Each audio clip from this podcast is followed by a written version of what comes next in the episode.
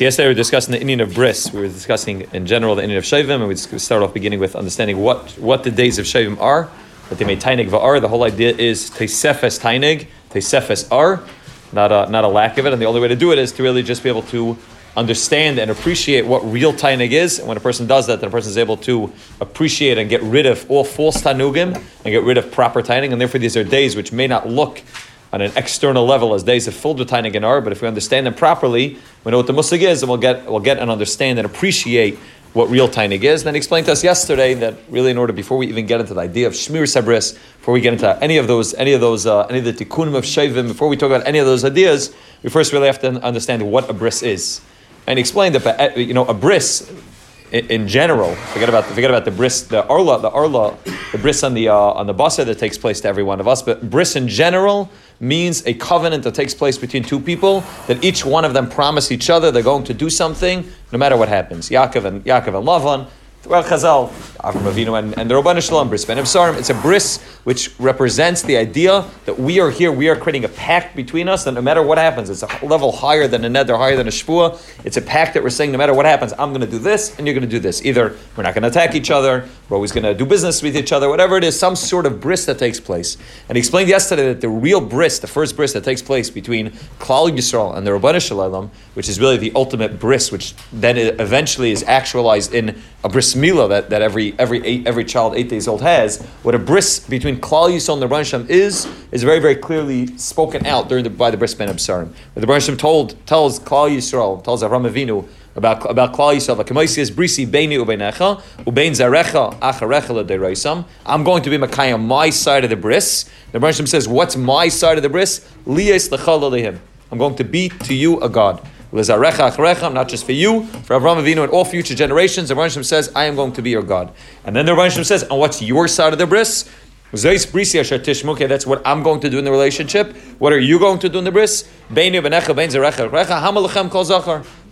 And every eight day old child should give himself a bris milah and a maltamas b'sar al sechem. Ice bris beinu b'nechem. And that will be the ice for the bris which takes place between you and me. And that's what the Rebbeinu says. I'm going to be I'm going to be liyasachal Kim, and you're going to get a bris milah on your on the arlis basar. Take off the arlis basar, which then will represent your side of getting the bris to me. That, that's what that's what he said yesterday, and now we'll have to understand as we get into it what what is our side. It seems very it seems a little bit unfair. The Rebbeinu is going to be for us a God forever, for Avraham Avinu and all his children, all future generations. All we need to do is do something that takes place on day number eight before we have any choice, before we really decide to do it. Our fa- every one of our fathers decided that it's going to happen for us. Our father decided, brought us the bris milah. Bris milah takes place, and says, okay, all you need to do is that one little action, takes five minutes, and then, uh, and then I'm going to be for you a God forever. It doesn't, doesn't seem to be fear. Obviously, there's something more taking place in our side of the relationship. when the Baruch said, you have to get a bris milah. What does it mean to have a bris milah?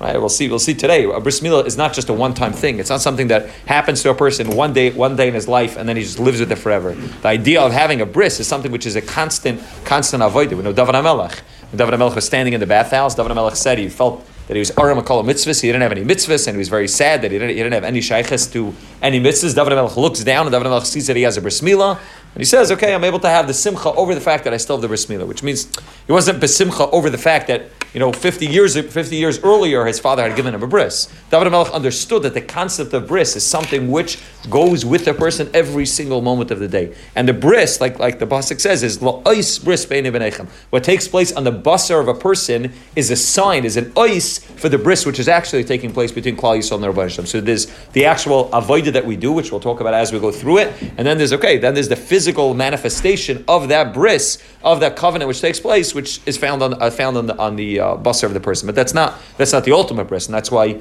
to males who have this actual manifestation of the bris, it's something which is be'etzim shaykh to every single yid. Avram Avinu v'kol zarech rechel to have this idea of the milas abbas. And that's what he's going to explain as we get to it, what the avoida of krisis abris means and what our avoida is specifically. So he says in Ois Gimel, says abris lamaisa lichros is a klipas meitana. V'hina bezera kadosh mavur sha'arla ena rak chatichas ar. The Kaddish is very clearly in Parshas Vayikra that the avoida of a the avodah of a bris milah is not just chatichas ar shetzarch lachtach aisai. They need to cut it. Ella ha'arlo kinoi leklipas. What is the arla? The arla means anything that's covering over kedusha, right? Klipas. When we talk about klipas, which again is a word which is you know used very often in this farm in Sarah Kadosh and Sifrei Kabbalah, klipas means literally anything which is covering over something which is kadosh. The same way you have a klipa on a fruit, a klipa shell on top of a fruit which is covering over and not allowing a person to be able to taste from the fruit and take from the fruit until they take off that klipa. There are klipas throughout the world which are basically just things that are stopping the kedusha from being able to present present itself in its fullest, realist form, and being able to shine throughout the world. And therefore, there's a klipa, there's something surrounding it. You take that off, and then you're able to be magala the ar, which is really inside there the whole time, which is just being covered over by this klipa. And therefore, the arla zakta zara kaddish is a kinoi for all klipa. Shem The arla, which is found in every single every single baby boy, is something covering over something else. It's something which is not necessary. We take it off to get to something underneath. Zakta Zer Kaddish, that's a kinoi, that's a that's a remez, that's a that's a simon for all klipas which are in this world, which are covering over the ultimate kedusha. Anything that covers over the light of Hashem Yisbarach is called an arla. It's called a klipa. Those two words are interchangeable. They mean the same thing. They mean that which is covering over something which is kadeh.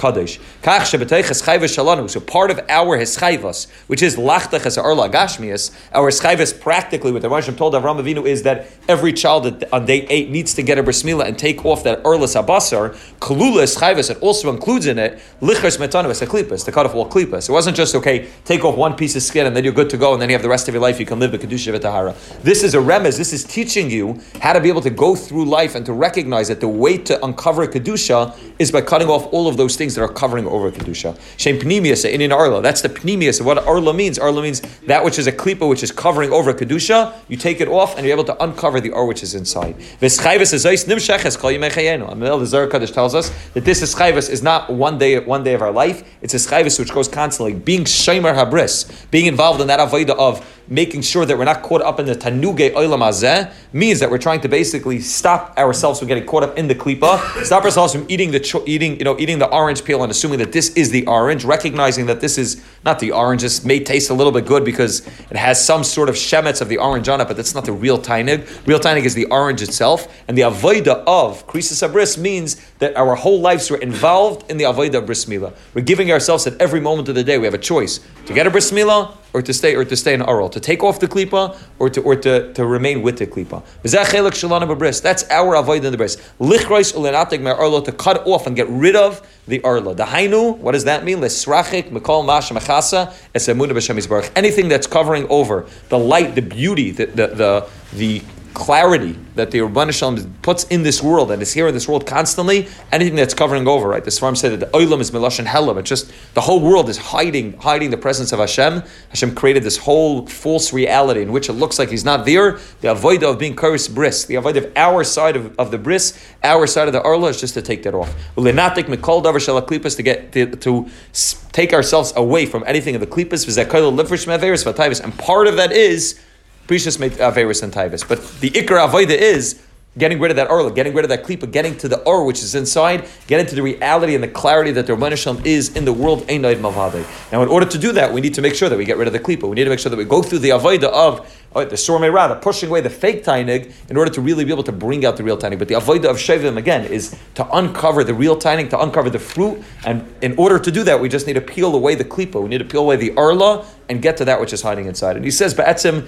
it's an avodah which is not limited to the dafka to the inyan of Taivas. It's not dafka limited to the inyan of, you know, Shmir Sabris, the way we call Shmir Sabris. Ba'etzim a check to everything. It means that when you have a hard day at work, and you're not sure you're not sure if you should have enough more amuna, less amuna. You're not sure if you should believe or scream at scream at your boss because of what he did. Having amuna means that you're involved in that avodah called shmir sabris. You're involved in that avodah which is saying I am doing my part in the krisis bris that Avram Avinu, the Klal Yisrael made with the Rabban Shalom. But However, it comes out more more obvious, and the Yitzhar tries to grab us more in the inyan of Taivas and Tanugim, because that's where the, the, a person gets dragged after that very easily. Uh, money, when it comes to money, so a person gets dragged after the concept of money very easily. And a person's zemuna will be tested in areas of money. When it comes to taivas tanugim, a person's a person's emuna will be tested. Are you interested in real tanugim? are you going to, are you going to settle for fake tanugim? And therefore, ba'etzim it's which has a shaykh to all all areas of avodah Hashem. It's ba'etzim shaykh to everything. This inyan of Shovavim, this inyan of shmir sabris, this inyan of, of taking away the arla and taking away the klipa. However, what he says is, and the avodah during Shovavim is befrat to focus on tanugim agashmiim, and befrat to focus on fake tanugim, false tanugim, which are trying to give us the perception that this is real, this is enjoyment, this is what's going to make me happy. To get rid of all those things and to be able to uncover the real R and the real tanugim. Shabbos, we should be zeicha to uh, to take off the erla every day of our lives.